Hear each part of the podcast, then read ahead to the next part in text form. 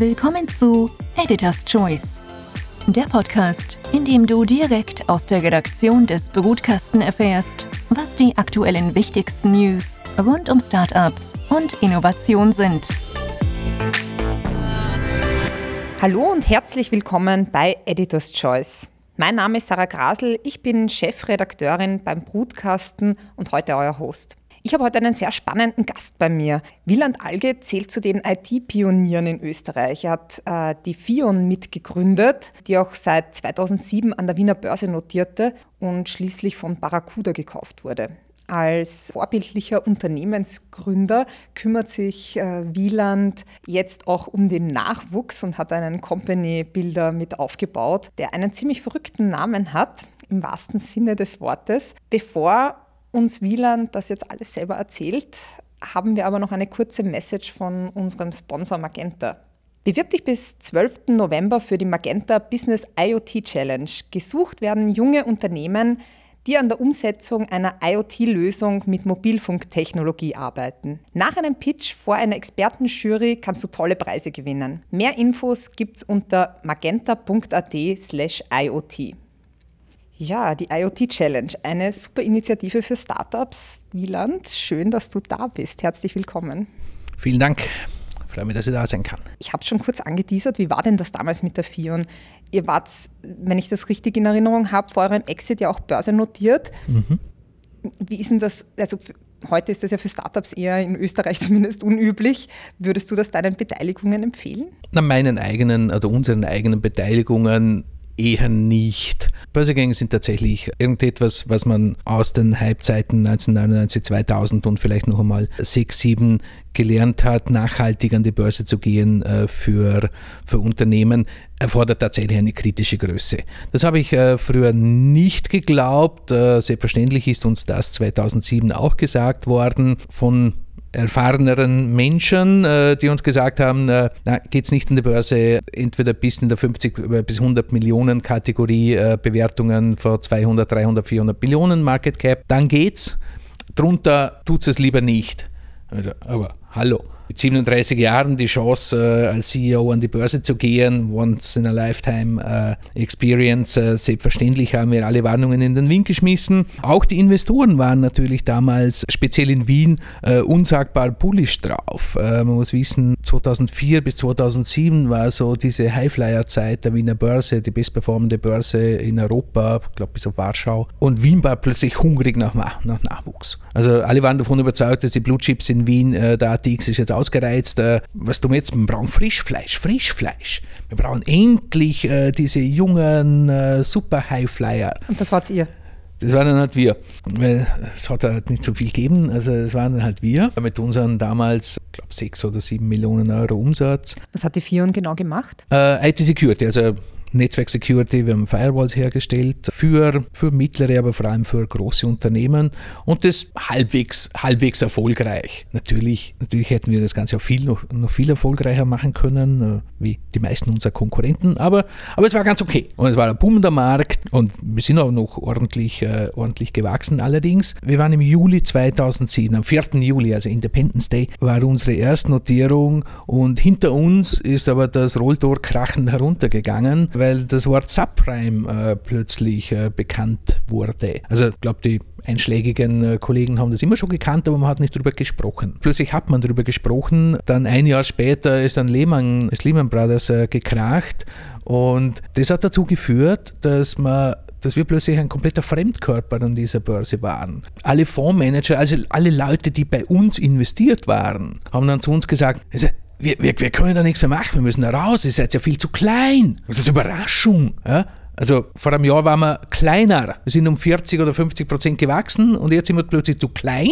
Ja, wir haben jetzt andere Regularien. Also du wirst tatsächlich zum Spielball. Äh, du hast Externalitäten, die du überhaupt nicht kontrollieren kannst. Wie seid ihr da wieder rausgekommen? Ich glaube, wir wären gar nicht rausgekommen. Also wir wären, wir wären ein Zombie geworden, so wie sehr viele Startups, äh, die, die früher an die Börse sind, äh, an Marktplätzen wie wie der OMX oder äh, in Frankfurt oder in Amsterdam. Man pickt sich ja dann gern die Handvoll raus, die es äh, da rausgeschafft haben, aber das meiste, das meiste, was man dort sieht, ist tatsächlich ein Friedhof, Friedhof der Kuscheltiere, äh, die, die glaubt haben, es äh, sei wahnsinnig toll mit der Market Cap von 10 bis 15 oder 20, mit ganz wenig Regularien und dann haben wir Zugang zum Kapitalmarkt.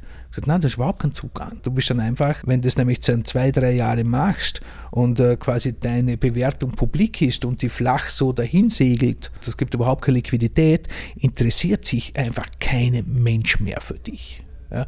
Also du bist, ja, du wirst ja zum Zombie.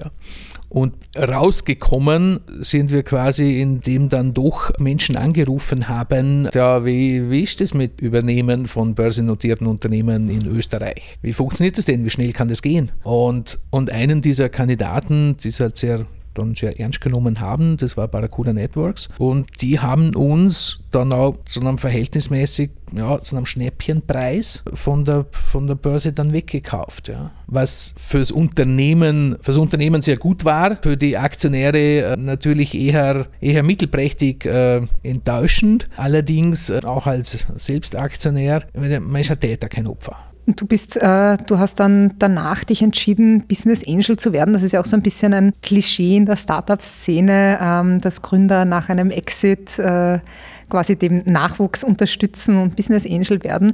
Warum hast du dich dafür entschieden? Wie hat denn, wie hat denn dein Weg ausgeschaut von der Fion zum Business Angel sozusagen? Ja, so schnell ist nicht gegangen. Ich war länger Barracuda äh, EMEA-Chef, als ich CEO der Fion war. Es hat noch neun Jahre gedauert, also von 2009 bis 2018. Aber ich habe natürlich so 2014, 15 begonnen, äh, mich für, für Startups und Investieren zu interessieren. Habe dann zwei, drei kleinere Dinge gemacht mit anderen zusammen. Ich glaube 2000 2017 habe ich dann im Business Beat investiert, bin aber dann auch schnell drauf gekommen, äh, das Corporate Manager Leben und dann noch nebenher Business Angel zu sein, so funktioniert das nicht.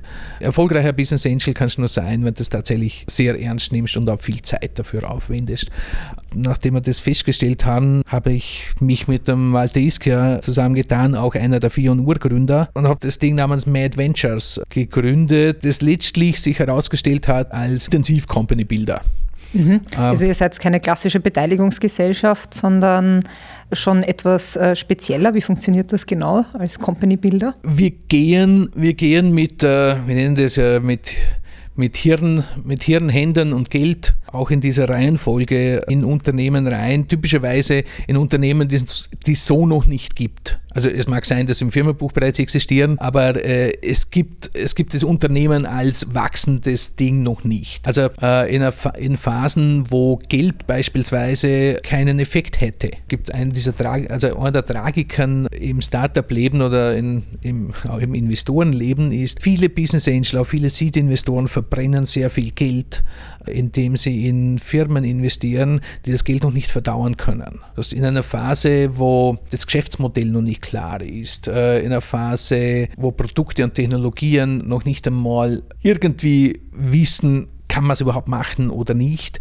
Jetzt kommt Geld rein. So, was tun wir mit Geld? Ja, man muss Ressourcen aufbauen. Man stellt Leute an. Man weiß aber nicht, was diese Leute tun sollen. Und äh, letztlich brauchen dann diese Leute viel mehr Bandbreite von den Leuten, die eigentlich zuerst mal rausfinden hätten sollen, was man überhaupt tun soll. Und diese Phase quasi zu begleiten, und zwar nicht nur mit gut zureden, sondern mit mit anpacken, das ist so die Idee von einem echten Intensiv-Company-Builder.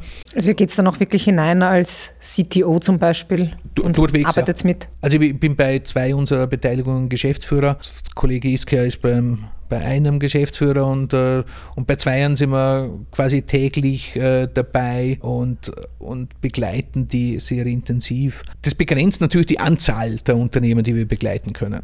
Also wir haben noch nicht das Ziel, 40 Beteiligungen einzugehen, sondern wir haben jetzt fünf. Alle fünf sind recht erfolgreich. Wir haben insgesamt äh, über 4 Millionen, äh, damit sind es 4 oder 4,5 Millionen an Venture Capital Money letztlich auch bekommen oder wir unterscheiden nicht wirklich zwischen Venture Capital und Business Angel. Davon sind 2,5 Millionen von uns selbst, also von MAD selbst gekommen. Und zwar MAD, also, ist ein, also ich bin beim Exit nicht so reich geworden, dass ich jetzt einfach ein paar Millionen investieren kann, aber die MAD Community sind, sind lokale Business Angel, die gern Business Angel werden oder die gern irgendwas in Startup investieren, äh, aber dann nicht wirklich die Zeit äh, und die Muße oder die Erfahrung haben oder die Kompetenz haben, dann tatsächlich äh, dieses Geld äh, zu begleiten. Das machen wir. Ihr habt jetzt fünf Beteiligungen. Alle fünf sind auch tatsächlich Tiroler Unternehmen, die ihr auch jetzt äh, tatsächlich alle nach Innsbruck geholt habt, also Innsbrucker äh, Startups. Selbe Gebäude. Im selben Gebäude. Ähm, Stück, ja. Was macht denn Innsbruck aus deiner Sicht zu einem guten Startup-Standort? Es gibt einen Faktor, der, äh, der Innsbruck tatsächlich zu einem sehr guten Startup-Standort macht, das ist die Universität. Äh, die Universität ist übergroß.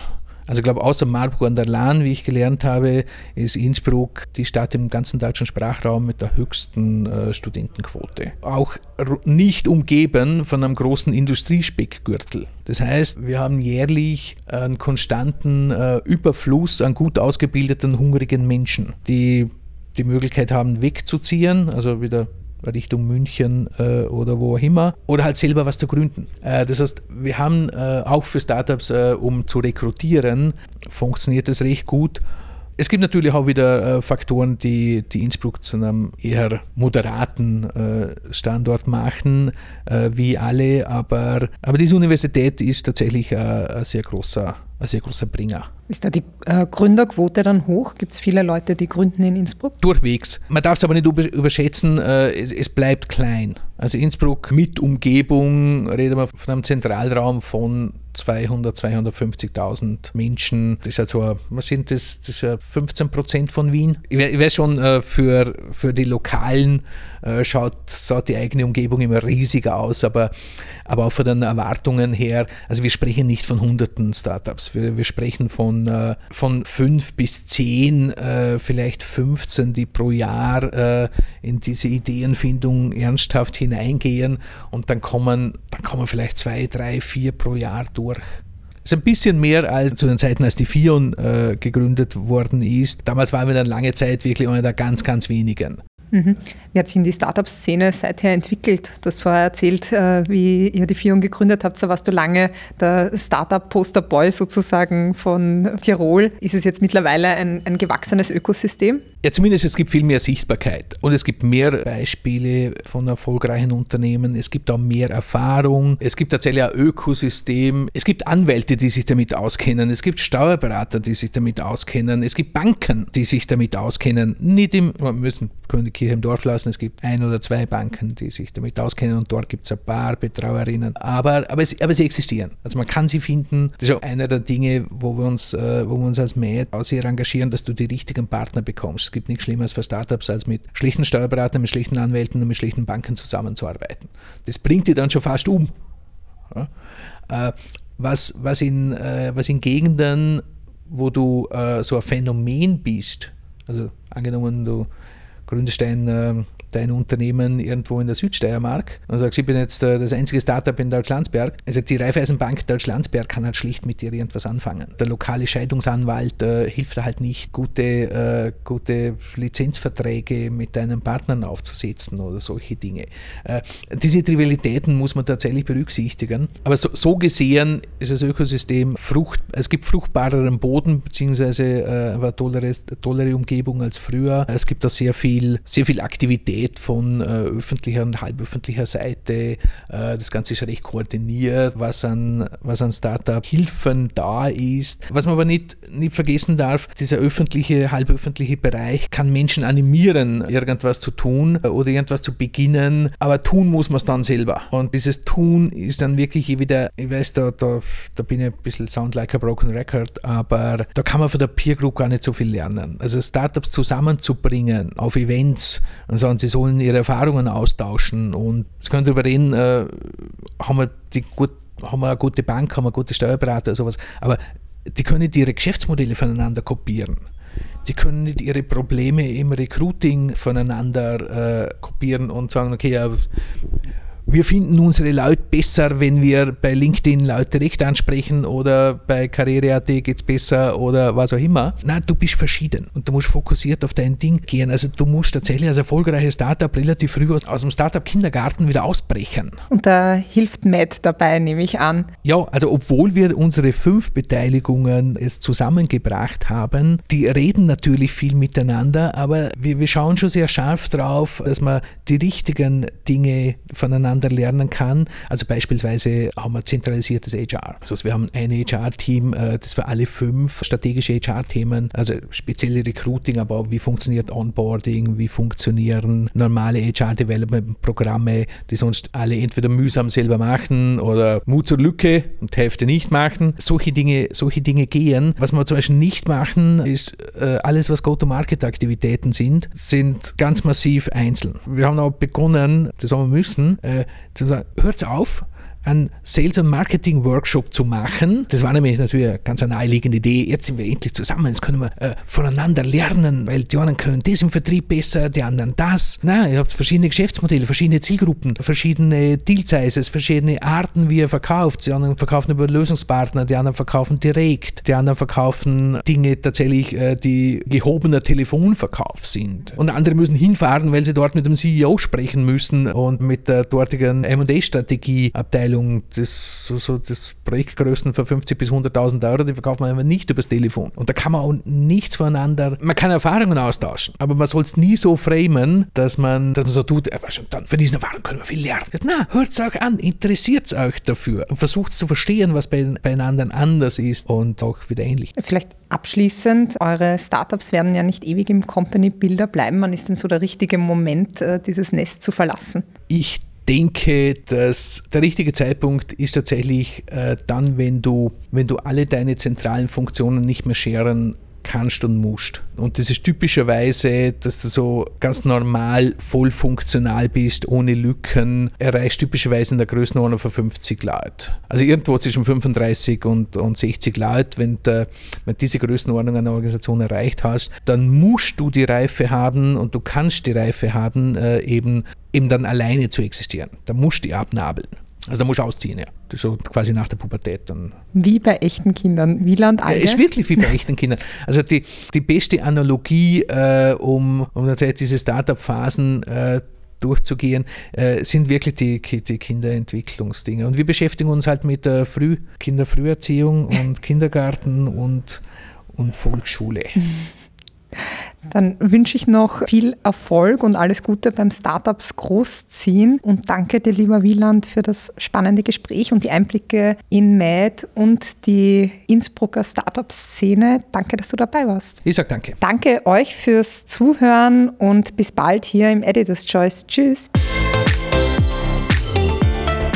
Das war Editor's Choice, der Podcast aus der Redaktion des Brutkasten. Wenn es euch gefallen hat, dann schickt uns Feedback, bewertet und abonniert uns. Danke fürs Zuhören und bis nächste Woche. Euer Brutkastenteam. team